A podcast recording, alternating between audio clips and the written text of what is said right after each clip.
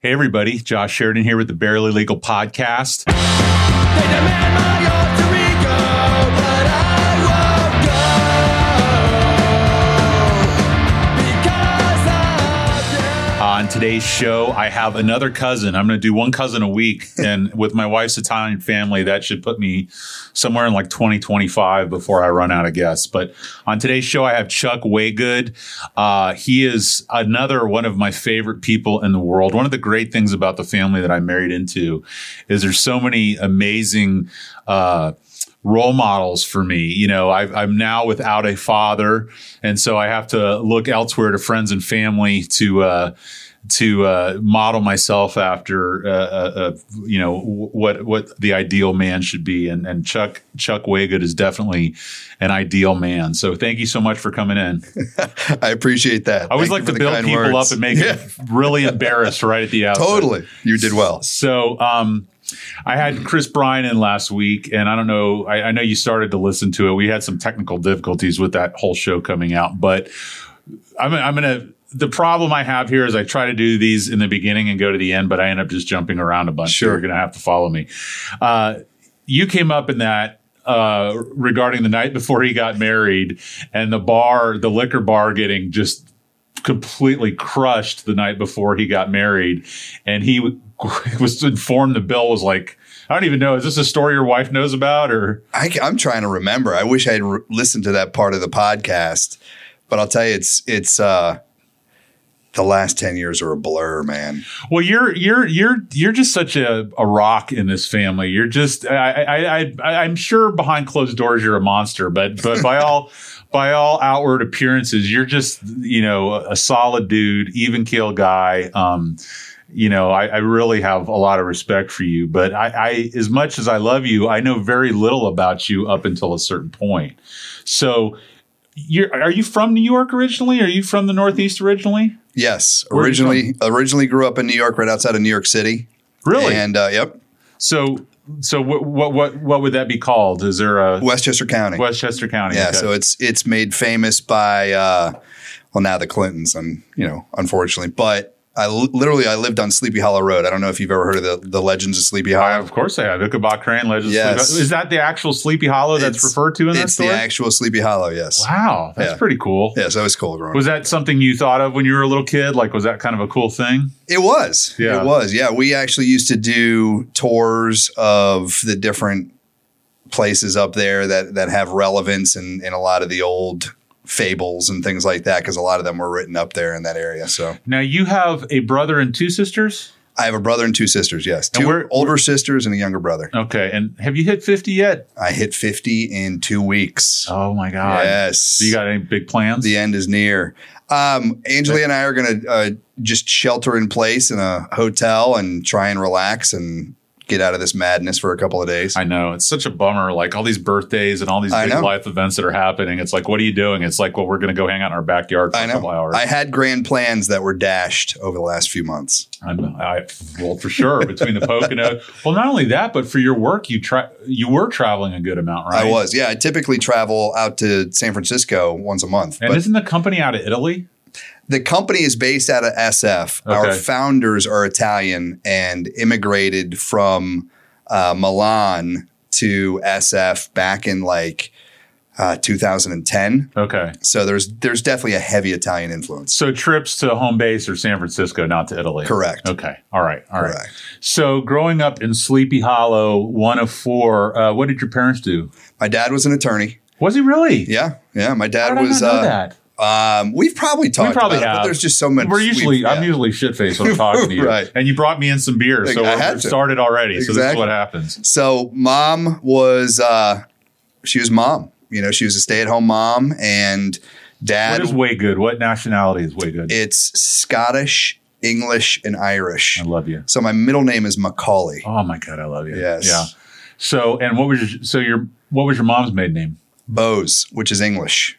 All right. So you're just waspy, Scotchy. Very waspy. All right, great. And so was yours uh, a religious family? Uh, did you, Not really. My No? dad, my dad was raised Protestant, Okay. and my mom was very Catholic. My uh, my grandfather on my mother's side actually um, studied to be a priest. He was going to become a priest until he realized that Um, couldn't have any fun because my grandfather liked to have a lot of fun. Right. So we had a heavy Catholic influence growing up. Sure. My dad never attended, as you could imagine, but we did all the sacraments growing Yeah. up and followed. But do you have that guilt? Do you have that Catholic guilt? I don't. Burnt into your soul. Luckily, I I don't. mean, luckily, you Be- don't. That's yeah, right. my, my wife has plenty of it for both Oh, there of you us. go. so- She's yeah, she can she can spread it around. So, um, your sisters, they're are they quite a bit older than you? They are. Let's see. I My don't. next, I don't mean to. no, that's be fine. My next derogatory. oldest sister is Carolyn, and uh, she is ten years older than me. And then the next is Connie. No, she's eight years older than me. And then Connie is ten years older than me. So, So we have eight and ten. I've always th- th- theorized that having older sisters is a great thing uh, at a certain age, but I guess it depends on how much older. Like you want to be in eighth grade when your sisters are like juniors Right. in high school, Right. Because then all their friends come over and you're cute and they could kind of hang out with you. Well, I But- still had my fun. well, ten to eight years older, man, they were Yeah. driving you around to buy beer probably. when Oh you were- well, I, I mean, it was. I, I used to. I remember going in and flirting with my sister's friends when I was, you know, six, seven years old because Yeah. they were 15, 16 years old, and I'd throw on my suit and walk in there, and they'd just think I was the cutest thing in the You world. are. And You are. So what about what about sports? Were you a football player, baseball player? so I, I grew up. My sports growing up were baseball, golf, and skiing.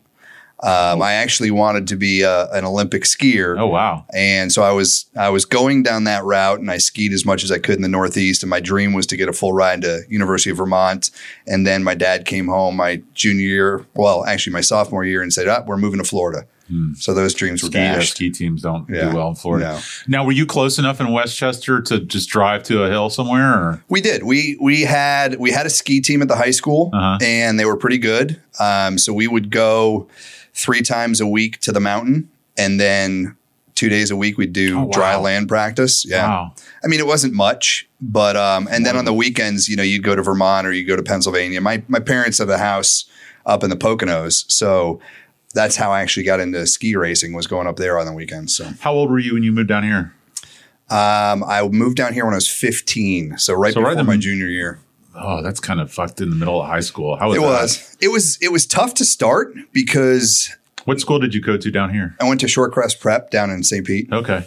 Yeah. So I, I mean, the thing that was nice about that was it was small. sure. it was the that was like same- the rich kid school when I yeah, was over there. yeah.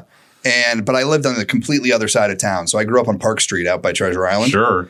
and uh, would drive into school every There's day. some nice houses out that way. Oh, it's gorgeous. Yeah. It's gorgeous. So, but because my dad at the time, when my dad retired from Manhattan and came down to teach at the law school, so he taught at Stetson. So- What years did he teach at Stetson? So we came down in 85. He taught there in 86 to probably 90 Okay. and became Dean of Students, I think, in 89 and probably did that for a couple of years as Wow. well. Yeah. What did he teach? Do you remember? Uh, he, my dad was a litigator, so he did a lot of Trial trial advocacy practice and and- stuff like that. Nice, Yeah. nice, nice. So, uh, so that he didn't pass the law bug on to you. No, we had four kids and none of us went None long. of us did it it's funny because my because he dad came home and bitched about it constantly. My well, my dad is my dad is a purist, and um, the thing that he hated about practicing law, especially in Manhattan, as you can imagine, was the politics of of the law firm. right. He loved law. He loved practicing law. He hated the law firm. And so he would come home and he'd complain about it. And it was just like, you know That what? was, I don't that's- want to go that there. was all you had to hear. Yeah.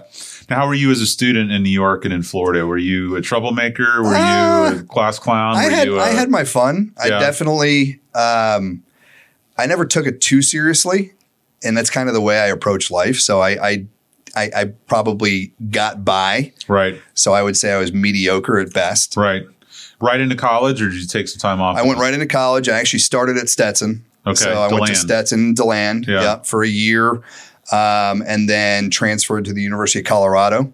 And How did that? uh, was that a skiing move, or what was? How, how did that no, come actually, it about? was it was funny because the deal with my dad when I graduated high school was I wanted to go to Florida State. okay. And uh, my dad said, no, you won't go to Florida State because you won't get any work done there. So he said, you got to go to Stetson. And uh, I said, okay, I'll go to Stetson. But if I don't like it after a year, can we then consider transfer? He said, sure. So during the course of my freshman year, I actually, you know, at, at Stetson, your pub, your your your personal life, your party life Right. is completely revolving around the Greek life. Sure. So I uh, I rushed a fraternity, and during my freshman year, the fraternity got thrown off campus. Oh man. My How close are you dad, to Daytona Beach? twenty five geographically? minutes, thirty minutes. So you've just got every bad Oh, yeah. influence in the world. Well, and, and Deland, I don't know if you've been to Deland, but Deland is nothing except for Stetson University. Yeah. And Stetson University is nothing in and of itself. I- I, Right. think it's 2,200 kids. The Mad Hatters. Yeah. So it was it was an odd existence Sure. living in Deland. And uh, it was interesting because when we got thrown off campus, I called my dad and I said, Dad, what they're charging us with is total bullshit. Oh, so And- you're actually involved in whatever. Oh yeah, it was it was a it was a hazing incident Okay. at an offsite, and um, I was Two there. people through the whole died. It thing. was not a no big nobody deal. died. This kid said that he got beat up, Yeah. and I was with him the entire night. Yeah. Um, it was the pledge class after me, and so my dad had been part of that fraternity when he went to Stetson Oh, wow. back in the fifties, right? So I called my dad. I said, "Dad, this is total bullshit. We're getting railroaded." And my dad was in the administration at the law school. So my dad's like, you know what? I'll come up and I'll represent the, the fraternity. So my dad came up and represented the fraternity and met with the administration. Right. And he's like, well, he walks into my dorm room after the meeting and he goes, you know what? If you want to transfer, you can transfer. This place is a fucking shithole now. Yeah. And these people are trying to railroad you. I And he love goes- it. He goes, so you can go wherever you want to, That's badass. except Florida State.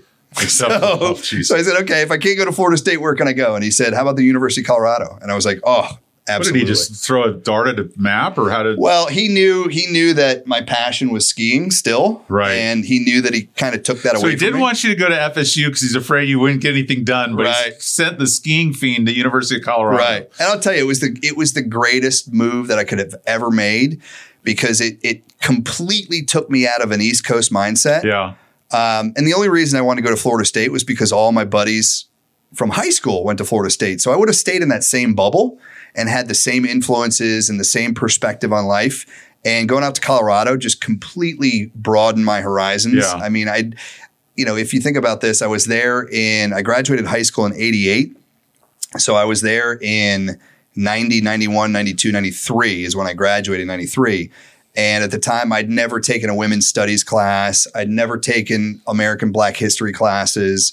So I had all that exposure. Was your family Then. conservative, liberal, moderate? Were my they? dad was my dad was a Democrat. Okay. My dad was a pretty staunch Democrat. Okay. Um, a- again, he he practiced law because he believed in law and he Civil believed in taking liberties care and of people. constitutional law and all Right. this kind of stuff. So he he imparted that on us. But growing up, as you can imagine, growing up in Westchester County and then going to Shorecrest Prep in St. Pete, very, very Republican. Sure. Yeah. Very Yeah. right side. And and um, so going out to Boulder, Going back. it was and, Yeah. and coming from Stetson, I mean Stetson University is a, a Baptist university. yeah. Right. So So I went out to Boulder and it was like 180 kind of got degrees a, from the duality of Chuck Waga. Right. Kind of. You're like a, you're like a, what is it, Leonardo DiCaprio in The Departed? It's like you you spend the weekends in Southie and then you spend the week in, Totally. yeah, the, the the high end. Yeah, it was it was cool. So uh, Colorado, uh, three years in and out. Three years and Did uh, you ski for them? Did you play any sports for them? I didn't play any sports for them. They they didn't have a baseball team, but I Okay. played on the club baseball team for a little bit. Um, skiing there, it's they're the national champion year yeah, after it's like year. wrestling in Iowa or something like that. and the way they stack that team is, I I mean, you're lucky to make it if you're an American. Yeah. You got to be like the top junior skier in America to make it because every single person is like Norway, Sweden, Yeah. Finland. Yeah. So it's just, it's unbelievable. Badass. But that was that. I just have to imagine that was a great three years. It was amazing. I mean, it was cool because I transferred out there with two buddies from from Stetson who were surfers. So we all got into snowboarding when we got out Oh, there. wow. And uh, How'd you meet Jimmy? Was that later? I met Jimmy after college. So when I graduated college, I came back. I thought I wanted to do hotel and resort management, right? So was that your Restaurant degree or? management. My degree was marketing. Okay. And uh, so I came back and I ran a restaurant for a What year, restaurant? uh, Ponderosa Steakhouse. Oh, I remember. Yeah, Is good there- old Is Pondy. Ponderosa still around? No, they went they went out as part of the Metro Media Wasn't there one over by Bankruptcy. Tyrone Square Mall by like Yeah. the Crossroads Theater the, out there? The, the one I was a manager of was on Fourth Street. okay. so what, what was the one that was? No, that was Steak and Ale. Steak and Steak and Ale, it's all part of the same Is it family. really? Yeah, it was all Metro Media Steakhouse. God.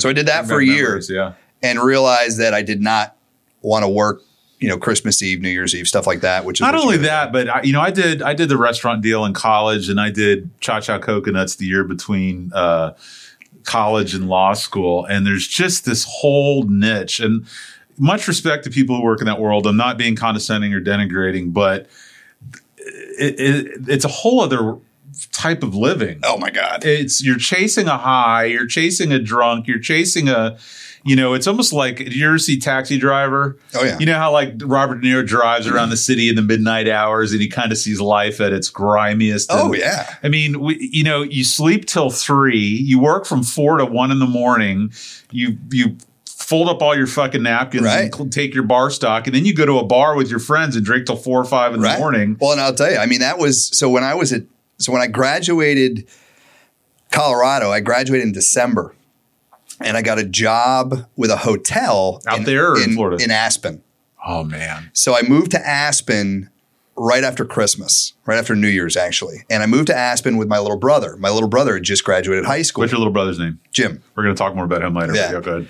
Um, so my little brother and I moved to Aspen, Colorado, and um, we both worked. So I worked for a hotel. I ran the food and beverage in the hotel, especially the bar, you know, in like the afternoons, right? Right. So I would work the afternoons, and my brother was a busboy at Planet Hollywood, and You guys so living together? we were living together. So we were sharing a room. Mm. Sounds amazing. It was awesome. Yeah. And through my job, we got a season pass. So he would use it during the day when I would be working, and then the days off, I would use it. Right. So we skied a ton, snowboarded a ton. What years would this have been? This was uh, this was January through April of 1993. No, 1994. Okay. Okay. And um, so, yeah, so that life was I would literally work until two o'clock in the morning, party with friends until probably three. I'd get up at five, I'd run the restaurant in the morning until about noon, go ski for three hours, then go back to work at five and work until two. And that got crazy. old after a while. I got old. So, Oh, So, that's when I realized, you know what, this, this shit isn't going to work long term. And uh, I actually got a job with a, a recruiting company. okay. So, got a job with a Did- recruiting did, company they in Tampa. recruit you, or did you seek them out, or how did that work? I, I actually got introduced to them by a good buddy of mine who was Todd Turner's okay. uh, good friend, roommate in college. Okay. And he had just started there and he knew that I hated the restaurant business. I had to get out. And he's like, come talk to these guys. You'll love it. And uh, it was it was great. I had no idea what it was going to do for my career, but literally I've been in it Ever since. ever since. So, Now, so so enter Jimmy. What's Jimmy's name? so Jimmy Schimpf, Jimmy Schimpf is he looks he's like a better looking Morrissey. I, every time I see him, I tell him he looks just like Mor. I'm going to post on the on the Facebook page. dude, so you can get you see. got to get you got to get Jimmy on here because I got it. Jimmy- I'll, I'll just turn the recorder on, and walk out of the room for an Yeah. hour, and he'll just talk. Oh He's- yeah, and Jimmy, Jimmy, miss him. I you know haven't he's seen him in awesome. ages, so yeah. it was cool. So I was working at this recruiting firm in Tampa, and uh, they were looking to promote me and actually move me out of Tampa. Right. But they said I couldn't leave until I hired my replacement. Enter Jimmy Schimpf. So Jimmy comes into the office and I sit down with him.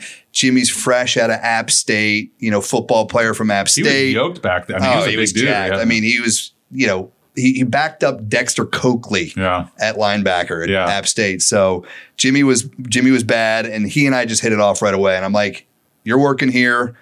I didn't tell him that I was leaving. Right. So he came in, I trained him, and then I said, "Brother, I hate to do this to you, but I'm moving to Miami. You're taking over my spot here." And he and I have been friends ever since. So you did. You, I don't even know that, that I knew you moved to Miami. Yeah. So I moved. So I I only worked in Tampa for them for like ten months. Where does the spa fall in this timeline? Is that later or is that it's around- later. Okay. So I did, you know, 10 months in Tampa with this company called Tech Systems and then moved to Miami right and we sold South Florida for a while. So I did that for like four years. now, what market were you recruiting in? Was it it's just all IT. IT? Okay. So I've always been in IT, Okay. you know, software developers, software engineers, Okay. network engineers, things like that. okay. And uh, which is a good niche to be in. Right. Well, I mean, um, it's constantly tip of the changing. spear, way Yeah, of it's the great. future. I mean, you know, Exactly. hopefully, it's always on the the edge of Yo. where we're going. So Right. there's it's not going to be uh, outdated or or you know made obsolete. So- Right. Right. all right. So, you were in Miami for how long? So I was in Miami for four years. How was that? That was awesome. Yeah. it was great. I mean, Were you near single. South, Bay, South Beach or where were you? I wasn't. I was. I actually lived in Lauderdale. okay. And uh, so I had buddies that lived in Coconut Grove, so Right. I would go down there and, and party with them. And uh, I'm so proud of you to have found yourself in all of these potential rabbit holes that you didn't succumb to. You could have been a ski rat for the rest of your Totally. life. You could have been a South Beach guy for the rest Oh of my your God, life, yeah. but somehow you pulled your shit together and made it back to Tampa. well, it's it, you know, it- it's definitely a roller coaster. Yeah, yeah. so so you were in Miami for four years. What brought you back? so they actually so the company promoted me again and moved me to Austin, Texas. So I moved to Austin, Texas, and I was out there for four years. God. and uh, I was working on site at Dell Computers. And it's funny because I was reunited with Jimmy again out there. Right. Um, I was working it on site at Dell for tech, and uh, one day I get a call from Jimmy, and he's like, "Hey, I'm moving to Austin." I was like, "No shit, that's awesome, great. What are you gonna do?" I'm gonna work at Dell. I'm like, "Holy shit, that's great. You're gonna love it. Great company Yeah. you know, Au- Austin is Dell. Yeah. Dell is Austin. Yeah. And he comes out there, he gets a job, and believe it or not, he turns into a client of mine for like the last 12 months I was there. So you can like expense going out drinking with him every night. And we, used to, we used to do a lot because at the time, You're, Texas. doing, you're did- putting in some good hours, Oh, Chuck. man. Doing some marketing. Hell you're yeah. really, you're really getting in there with the clients. but I'll tell you, it paid off. I mean, Jimmy and I did a shitload of business together. Yeah. Made a lot of com- a lot of money for for tech systems, and uh, we learned a lot. And we learned that we could work together, which was Right. even better because then that led to the spa. Right. So we were in Austin I don't know if I knew Jimmy was part of that. Jimmy was part of that. Okay. So Jimmy and I started building the concept in Austin.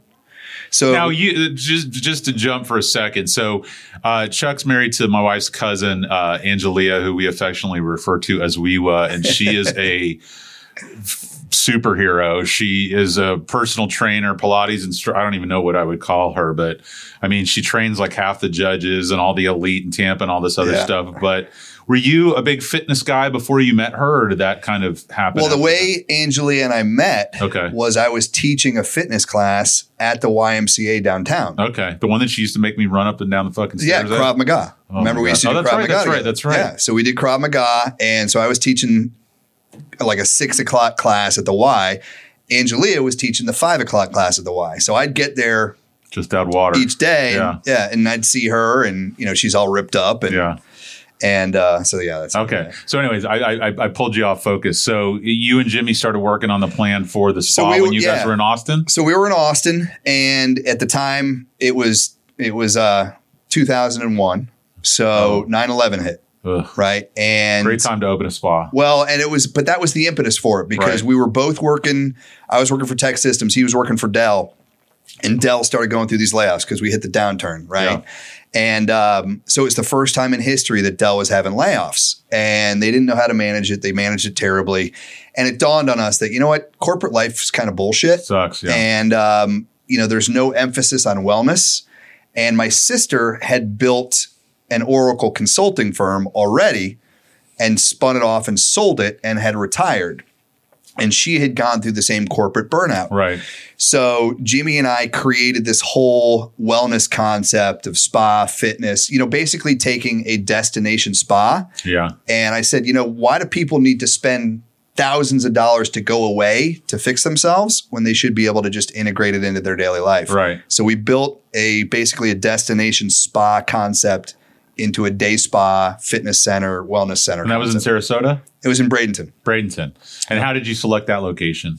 Um, that was entirely up to my sister. Okay. So my sister lived in Palmetto at Okay. the time, lived on the water in Palmetto, and she found this property right on the river, right on the Manatee River, and it was it was beautiful. So, but it was interesting because when we packed up in Austin, the concept evolved from just leasing a facility and building it out to and this was during the time that we were driving home Yeah. she put money down on a lot and then we went into full construction mode so it changed from just building out a spa to building a spa from the ground up and it evolved into a whole fitness and not not just the spa but it was a 45,000 square foot retail Jesus. space as well so my brother-in-law built a bar and restaurant on the top floor we had the 27,000 square foot spa in there and then we had retail down low. And how long did that exists for. The whole thing, well, it took us two years to build, right.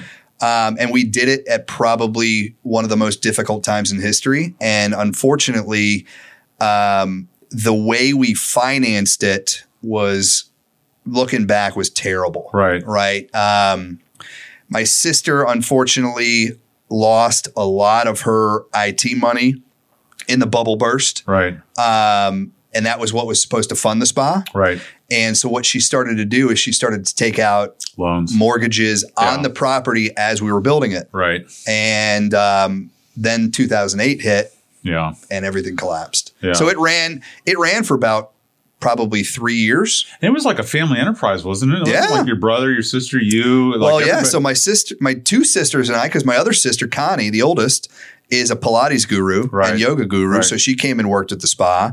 And then Jimmy and I worked at the spa. My sister worked at the spa.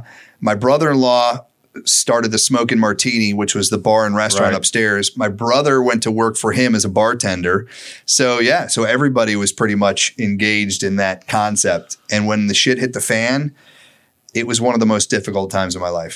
Is that and, and you and Jimmy went back into recruiting at that time, right? Jimmy did not. Okay. I did. So Jimmy actually, that's when Jimmy started his his opportunity Knox Consulting company. or- yeah, yeah. So he does direct mail Right. marketing, and um, he's done phenomenal things with He that. had a he had a dark few years there, but he's turned it around. oh yeah, I Yeah. mean, a- and and then he's expanded upon it. So it's, Is he it's- still living in the same house that they were in over there in Yep. South Tampa? Yep, still in South It's- Tampa. It's been a minute since I've seen him and his Yeah. wife, and they have two kids now, right? they have two little kids. Yeah, Wow. Yeah. Jimmy's amazing. I just, I, this, this is by no means the first time I met you, but I remember back in the day before we all had kids when we used to do Gasparilla. I just remember going to Derek's house on Beta Bay. Oh, yeah. And it was you, uh, Boruta, who I took the Kaplan, uh, LSAT prep course. Did you with. really? Yeah. I remember he was like, he would go to Subway, buy a sub, eat all the meat out of it, and then try and get someone else to like eat the bread and the cheese and stuff. Oh, Like, yeah. Anybody want this?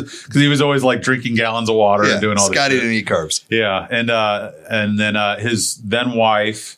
um, Kamala. yeah, and I think Nicole Bruce was, was Yeah. part of that crew, and then Jimmy and his wife. You, there's just this crew of f- attractive, fit people Yeah. coming in, and then I was in the corner eating chicken wings and fucking just grinding my teeth. But uh, so, what year was it that you met Wewa?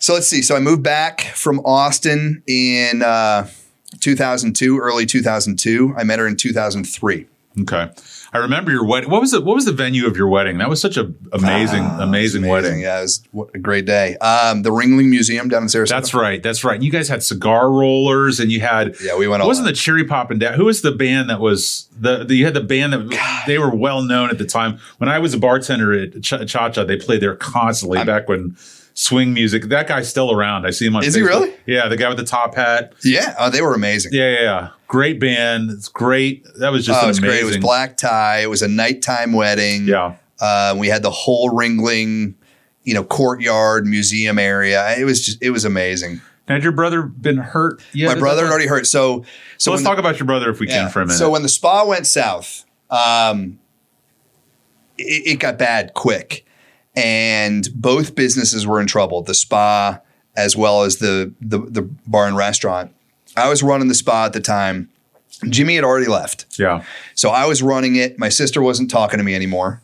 Um, She blame you for something? well, so we were trying to figure out a bailout plan Sure. for the spa. Yeah. She And wants you to the take out only a bunch of credit well, cards no, or the something. only way that we could get so we got an offer right. from a from a uh, an equity team up in New York, and we were on a conference call, and it was my dad and I because my dad obviously is is Yeah. engaged in all that stuff with us. So it was my dad and I and my sister uh, and Jimmy, and we've got the on the speakerphone we've got this equity player up in New York, and he said, you know what, I love it, I love the property, I love your concept. He goes, but the only way I can do it, Mr. Waygood, talking to my dad, is if you PG the whole thing, if you personally guarantee the whole loan. Uh, And so the loan was a six million dollar loan, Uh, ooh. and my dad was seventy Yeah. at the time, Yeah. right, already retired, Right. And so my dad said, "Okay, well let me let me talk to the family, and we'll get back to you." So he hits end, and he looks at my sister, and he says, "Lenny, what are we going to do?" And she goes down this whole thing. Oh, we got to do it. This is the only hope we have. We got to save the business. You know, go, go for it. And then he says, okay. And he looks at me and he goes, Chuck, what do you think? And I said, Dad, you'd be fucking crazy to do that. Yeah. I said, I will not let you and mom, Encumber yourself. yeah, encumber yourself and roll the dice with your entire. Well, call me retirement. stupid, but do you have? Don't you have to have that amount in equity just to back that?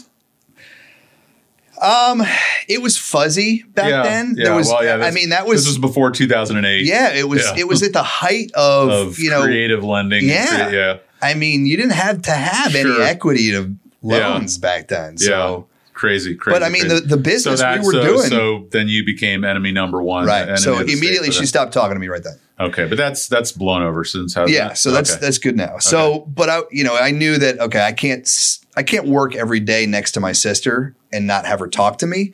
So I said to my dad, I said, Dad, I gotta I gotta extract myself from the situation. He goes, Do what you got to do. I'll back you up on it. And uh, so I recruited. sounds like an amazing man. my dad was amazing. I- we're going to talk about. I him could in a do a minute, too. whole podcast Well, we're about we're that, going to but- talk about him in a little bit. But anyway, so go ahead. So, um, so I said, all right, I'm going to recruit my replacement. So I recruited a guy to come in and, and manage the day to day of the spa, and I quit. And when I quit, my brother's like, well, if you're not going to be in the building, I'm not going to be in the building. So he quit at the same time. So we both planned on. So our last day at the business was Memorial Day of like 2005. Yeah. Right. And so the plan was take the month of June off and then look for another job. Well, at the same time, Angelia was transitioning from being a teacher. Right. And so I said, babe, you know, let's you and I take the month of June and just travel together. Yeah. And so we put this whole itinerary together and we traveled out west. Well, my brother traveled up the East Coast. And uh, my brother's a huge, we're, we're, we were born on motorcycles. Yeah. My dad literally, as soon as you got the training wheels off your bike when you were little, he'd put you on a little motorcycle. Dirt So- bikes or dirt like bikes. like road bikes. Okay. well, he'd start on a dirt bike, but we all had road bikes. Yeah. At the time, I had a Harley, my brother had a crotch rocket, my Yeah. sister had a Chief, an Indian Chief, Yeah. you know, so the whole family. My dad's got motorcycles. So, long story short, my brother takes off on his trip. I take off on our, you know, Angelia and I take off on our trip. About five days into our trip, uh, I get a call from my dad and he said, "What are you doing?" I said, "Well, we're driving right now to Park City. We're going to go, you know, do some mountain biking." He goes, "Pull over." I was like, "Oh shit!" So I pull over. I go, "What's going on?" And he goes, "Your brother was in a motorcycle accident." I'm like, "Oh my god!" And my brother, you know, growing up, my brother's five years younger than me, and uh, my brother. I apologize if I get No, it's okay. choked up talking about it. But um, so my brother was always my best friend growing up, and uh, so it hit me really hard. I said, "How's he doing?" And he said, "They've got him in a drug-induced coma because he's broken." Like 30 different bones. I was like, oh my God. I said, Dad, I'm flying home right now. He goes, No, you're not. He goes, Your brother would not want you to end your trip, and there's nothing you can do. Mom and I are on our way up to Tennessee right now, and you stay, you and Angelia stay on your trip and enjoy yourselves, and I will keep you in the loop with everything that's going on. So, fast forward, long story short, my brother in that accident, he hit a bridge going about 50 miles an hour, and uh, he had gotten thrown over the handlebars of his bike. So, when he hit the bridge, the foundation of the bridge, he hit it with the crown of his helmet Oh God. and uh, so it broke his neck, it broke his back, it broke, and and then on top of it, then the bike careened in and slammed him back Into into him. the bridge. uh, Jesus. So he had trauma on the back and the front of Oh, his my body, God. and um, so they had to keep him in a drug induced coma for about a week while they operated on him, and uh, so this is 2005. okay. Um, my brother's still alive, and uh, he is a paraplegic, so he's in a wheelchair. Who's uh, the guy that lives with him? Ian Foss. What a what a saintly guy. Ian, I mean, that's that's a whole. That's a whole other podcast. another Yeah, guy. yeah, but I mean, I, I, I, I've, I don't know how aware I was of him until this past COVID period that we kind of, kind of cohabitated Yes. within a certain. But Right. he just, it's such a laid back, cool dude, and I, I, I didn't even know who he was at first, and then you told me, I was like. That's just beautiful. So, so Yep. I mean, you could explain it, but basically, now, did, was he a friend of your brother's, or how did how did how did yeah. So Ian, Ian was my brother's best friend Okay. from growing up up in New York. So Right. before we moved out of New York, Ian was my brother's best friend. and they just they stayed in touch. My brother went back up and graduated from high school in New York at the same high school, and they just remained best friends. And so when my brother had the accident, Ian literally quit his job in New York and moved to Florida See, to that's move in the- with my brother. So, you know, we live in a world with so much shit and so Ugh. much ugliness and so much just awful just just awfulness, but what keeps me going are these little rays of beauty that peek through the clouds and and that that has got to be I mean, this guy just uproots himself from New York, moves down here and lives as your brother and f- just fucking they they're they're friends, but he takes care of him and it's Absolutely. such a selfless, you know, amazing act. I just the fact that that exists is what gives me hope that there's something else than just the bullshit. Right, You know. You know? right. Anyway, so shout out to Ian. He's a he's a badass. Yeah, I Ian's think a I think badass. that's that rocks. So Yeah, I love him like a brother. you so your brother is you know uh, w- as well as he can be under the circumstances. Does he work? Like Yeah. what the- how does he fill his Uh, days? I mean, he's he's pretty independent living wise. I mean, he lives in his own house with my with Ian, and um, you know, he can't work because he's in constant pain. Yeah. I, have never seen anything like Do you it. have dis- is he on disability? Or, he's on okay. disability, so that keeps him going. Sure. Um, and uh, you know, he just he he, and it's interesting. You know, this whole COVID thing, um, it's been a it's been a blessing and a curse. Right. Um, but it's he has completely sheltered in place, as you can imagine. He doesn't go out much anyway. Right. So he's been spending a ton of time with my mom. Oh. So my mom, this is the first time my mom's been alone in her entire life, and um, you know, so my brother's been going over there like three or four days a week. So So that kind of transitions us into the next thing that I wanted to talk to you about. So you lost your father recently. yeah, we I, we, we lost dad on uh, December 18th of last year in 2019. And you know, if you're listening to this show already, you can tell what a pillar of the family he must have been. And it's it's funny, you know, you you gave me a couple different examples there between the spa, what happened with your brother, uh, what happened with you at Stetson, where every time he kind of entered the picture as kind of the the the stabilizing force and that is such such a aspect of you that I love. So what's great to me is although I don't know your father, I see him in you and the way that you've been in this family. Wow. The way that you've been, you know, we've I talked with Chris a little bit about the passing of little Normie, you know, when he Right. committed suicide and you know, you you very much are a extension of your father and although I don't know him, I mean that, that's Wow. yeah, he passed that on to you. I got to tell you, I mean, that's the greatest compliment you could get. Well, me. good, good, because you I deserve appreciate it. that. Thank you. So, um, we have both lost parents recently. I lost my dad in 2018. I lost my mom in I know. 2019. I'm sorry to hear that. And uh, it's it's a strange thing. Now you were one of four. I was an only child. My parents were. I always considered them to be older parents. So my dad was 38 years old when he had me, Wow. and most of my friends' fathers were probably in their mid 20s when they had me. And I loved my dad. I loved that he was older. He was always kind of the wise, scholarly guy. But every other kid's dad was out playing in the park with him. My Right. dad was like, you know, couldn't give a shit less about it.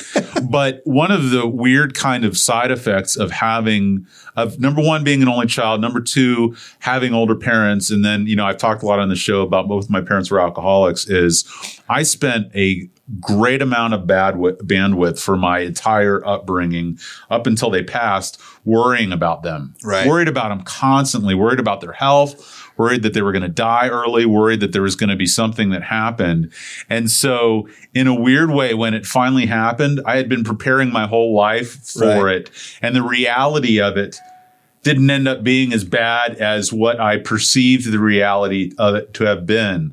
So I've had a lot of weird, um, not regret or remorse or guilt, but I'm almost surprised at how well I've weathered it, given how much I fixated on it before Right. it happened.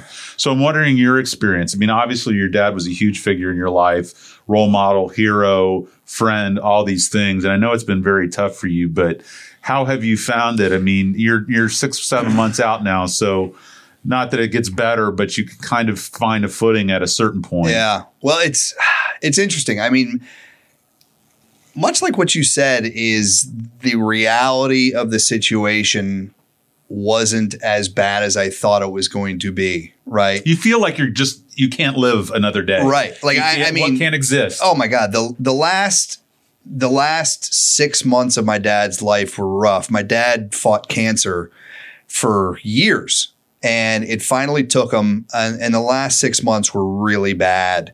Um, so we knew it was coming. Yeah. And so we, you know, you're able to prepare for it. But to your point, that anxiety of the constant worry of, first of all, you don't want to see your dad in just chronic pain Right. all the time and losing his memory and his legs swelling to the point where they burst open and bleed and and your poor mom is doing everything to take care of him and Or she maybe struggles she with had it. been more reliant upon him and maybe let him take the lead. Now she was kind of without I- a Uh, without a safety net. doubt. Yeah. Without a doubt. My mom cried me, you know, called me one time crying before my dad passed. And she said, Chucky, you know, your dad has made every decision for me for the last 60 years. yeah. And now I don't know what to do. Right. Yeah. And you think about that for a second. And that's a terrifying, Terrifying. point in life. Yeah. And um, it's interesting because my parents are the guiding force for me. And Uh-huh. while my dad was absolutely my North Star, um, and my dad was always that sense of calm and that, that, you know, guiding force to be able to get through anything. Uh-huh. You couple that with my mom, and Who's you, the you, heart haven't, and you haven't gotten soul. to see my She's a- mom much, but my mom is one of the most positive people Yeah. you'll ever meet. So it sounds very much similar to my parents. She's yeah. a three time cancer survivor yeah. you know, and Yeah. and now she lives by herself in a condo in downtown St. Pete Yeah. and, and binge watches Netflix like the rest of us. Yeah, very You know? similar s- situation with our parents. Yeah. But luckily, uh, she's got your brother, and your and your brother has Right. her, so that's that's a positive. That's absolutely How's he wild. weathered it? Is he done okay with it? He's he's probably taken it the hardest. You know, Yeah. he was the baby and with with him being in the wheelchair for the last, you know, shoot man, 10 plus years, um, he spent a lot of time with my parents. Right. and um, so the bond that he was able to create with my dad was was really really deep and um, you know my dad literally took care of him Yeah. and uh, then you couple it with the fact that my brother was holding his hand when he passed and my brother was the only one in the room um, my brother's lot. taking it really yeah, hard Yeah. Well, it's it's interesting too because you, you I use the I, I don't know when I be, started using this phrase, but it, I, I haven't found a better way to describe it. But you have a certain amount of attention that you can pay to life, right? Right. You've got two girls, you've got your wife, you've got your business. Uh, so you've got your parents, and when they're sick or ill, they might take up an inflated or an exaggerated portion of your day to day Right. uh, consideration.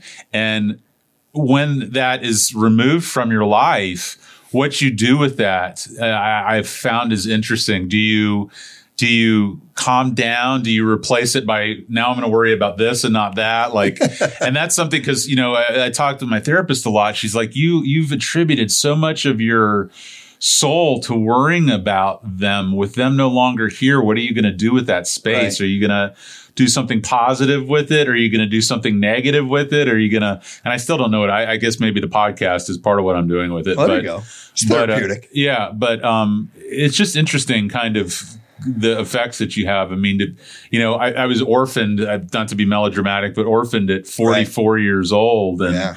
you know, it's a weird thing. You know, our our our uh, your cousin, my brother-in-law AJ, he lost his father at a very young age, and I looked to him for comfort when I lost my parents because he had been through it already. And then you know, but but going through it as a 13 year old versus a 40 year old, it's got to be considerably different. oh god i can't even imagine So um, with with the recruiting game, um, you've you've recently I, get, I don't know how how recently it is now, but you recently just moved companies, right? correct yeah so give you a little bit of, of history You traded up pretty well. Yeah, yeah, It's been it's been great. So, you know, I worked for Tech Systems.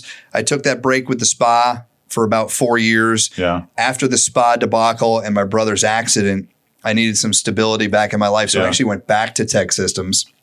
And they were phenomenal. They did great things for me and they taught me a lot. Um and and about I'd say probably 7 years ago, so Yeah, exactly. Something years ago, 2013, I actually left the agency recruiting game, which is what Tech Systems is, and I moved in house to a software company uh, based out of Silicon Valley. At the time, it was called Hortonworks, and it was a pre-IPO startup.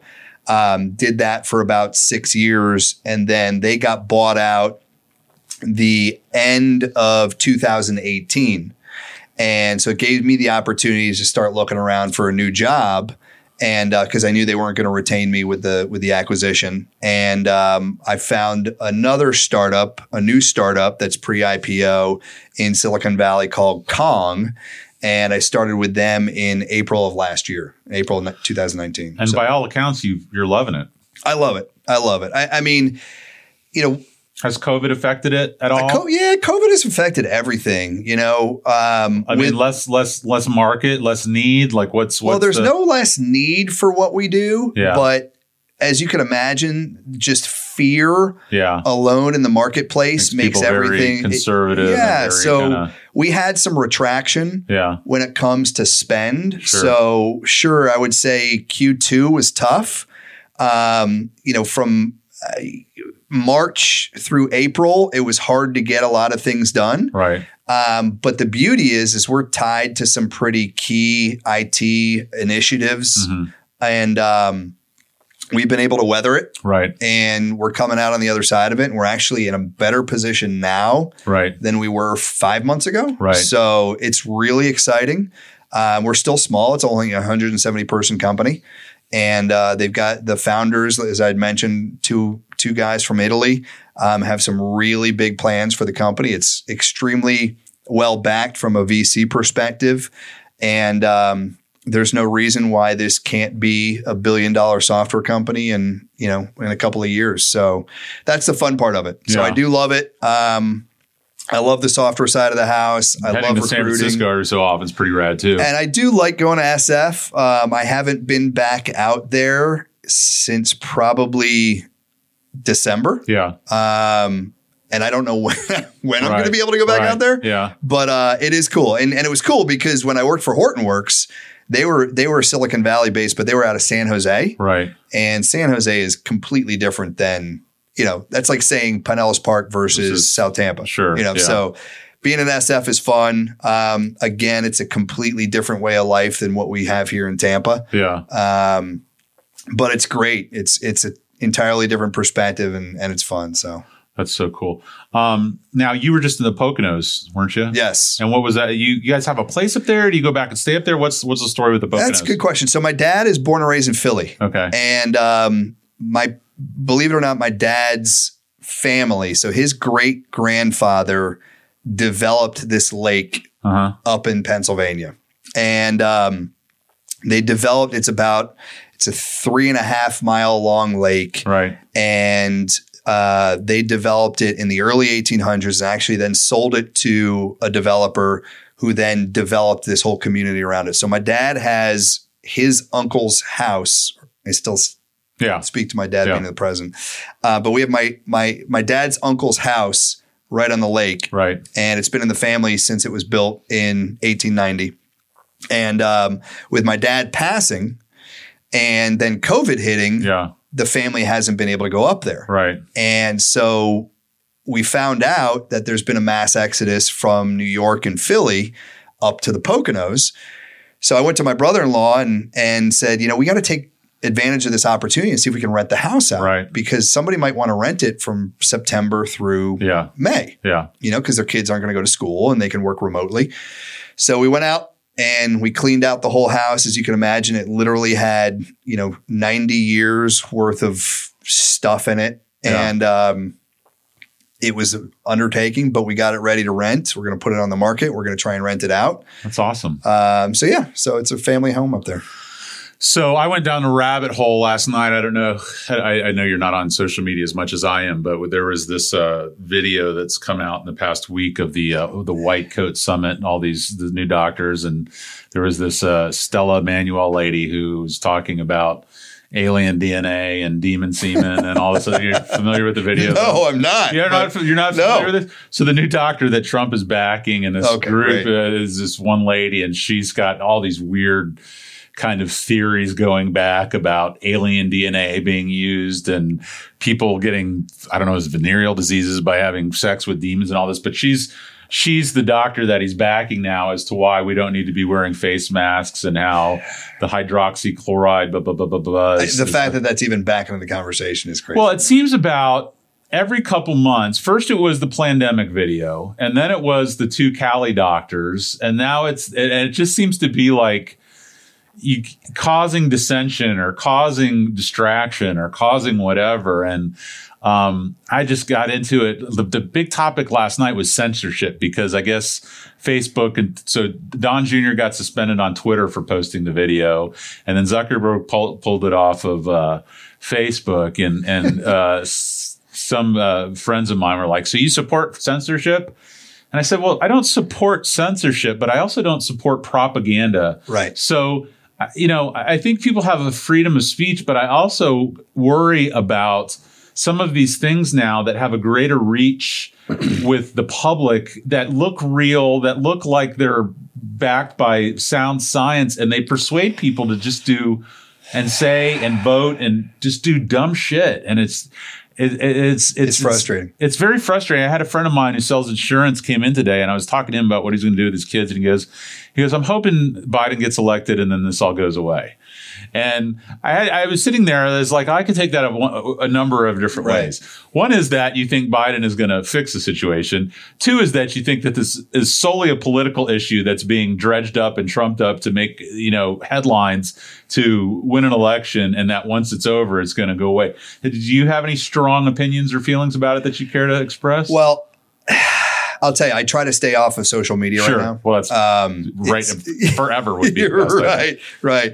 Except but for this podcast. er, exactly. Yeah. But you know, to your point of um, censorship versus propaganda, and it's it's funny when you look at the irony of the fact that that Trump has been bitching and moaning about fake news ever since before he was elected, Right. which could be skewed as either or, Yeah. right?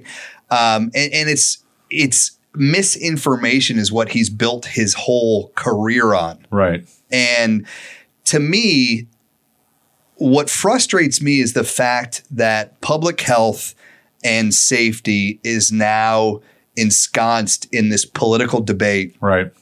and it's being fueled by not a change agent, but a chaos agent. Yeah. And when I look at Trump and, and the frustration I have with Trump is he's a chaos agent. Yeah. And, and if things are going smoothly, it's not good for him. Yeah. So he needs to have chaos. He's got to get that bass just he's rattling he, the he sabers. gets his bass yeah. fired up, and it's it's unfortunate because I've actually been for the last couple of months I've been debating on whether or not to take my one social media avenue, which is LinkedIn, because Yeah. I'm a recruiter. I'm on LinkedIn all the time. And actually write an open letter to Donald Trump and Uh-huh. say, hey, you've got an opportunity to step up and be a leader. Right. Stop being an asshole. Well, that's Be a just leader. it. I mean, there's so many opportunities during his presidency Right. that he could have just Right. crushed. I mean, he had his he had his uh, Independence Day moment 20 times over. Absolutely. And that's what frustrates Yeah. me. And and you know Every opportunity to come in and just run the run the table. And it's sad because you know I've I've I've been surrounded by leadership my entire life, and and so I've I've I've molded my idea on what strong leadership should look like. And while I had hoped when Trump took office that he was going to be able to step out of the bullshit, Right. and I was hoping that the Twitter machine was just his way to get elected Yeah. and that he was going to then right the ship.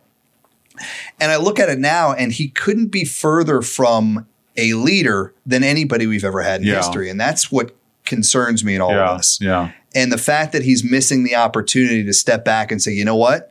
Enough bullshit. I have the power to bring everybody together and make something great happen. Yeah. Um, and he's not doing it. So, So, kind of changing course before we go, but I, I, I'm hoping that you've seen this. But you speak of uh, a, a great role model, role model for leadership. Did you watch The Last Dance? no, I did not. Oh my God! Were you ever a basketball? Oh guy? yeah, I, and I have to take the time to do it's it. on Netflix I now. I see Jordan in a whole completely different light than I ever did, and it's good. It's a good one, but Right. I just didn't even. perceive of what went into him being who he was. I know. I can. and you talk about like he took a team I, I- from Trump to Jordan. Um, he took a team that was at its lowest fucking low Right. when he got on the Bulls. It's just a garbage team, and what he was able to do. Not only with the assistance of management, but in spite of management, oftentimes right in spite of management. was just insanity and the there was almost this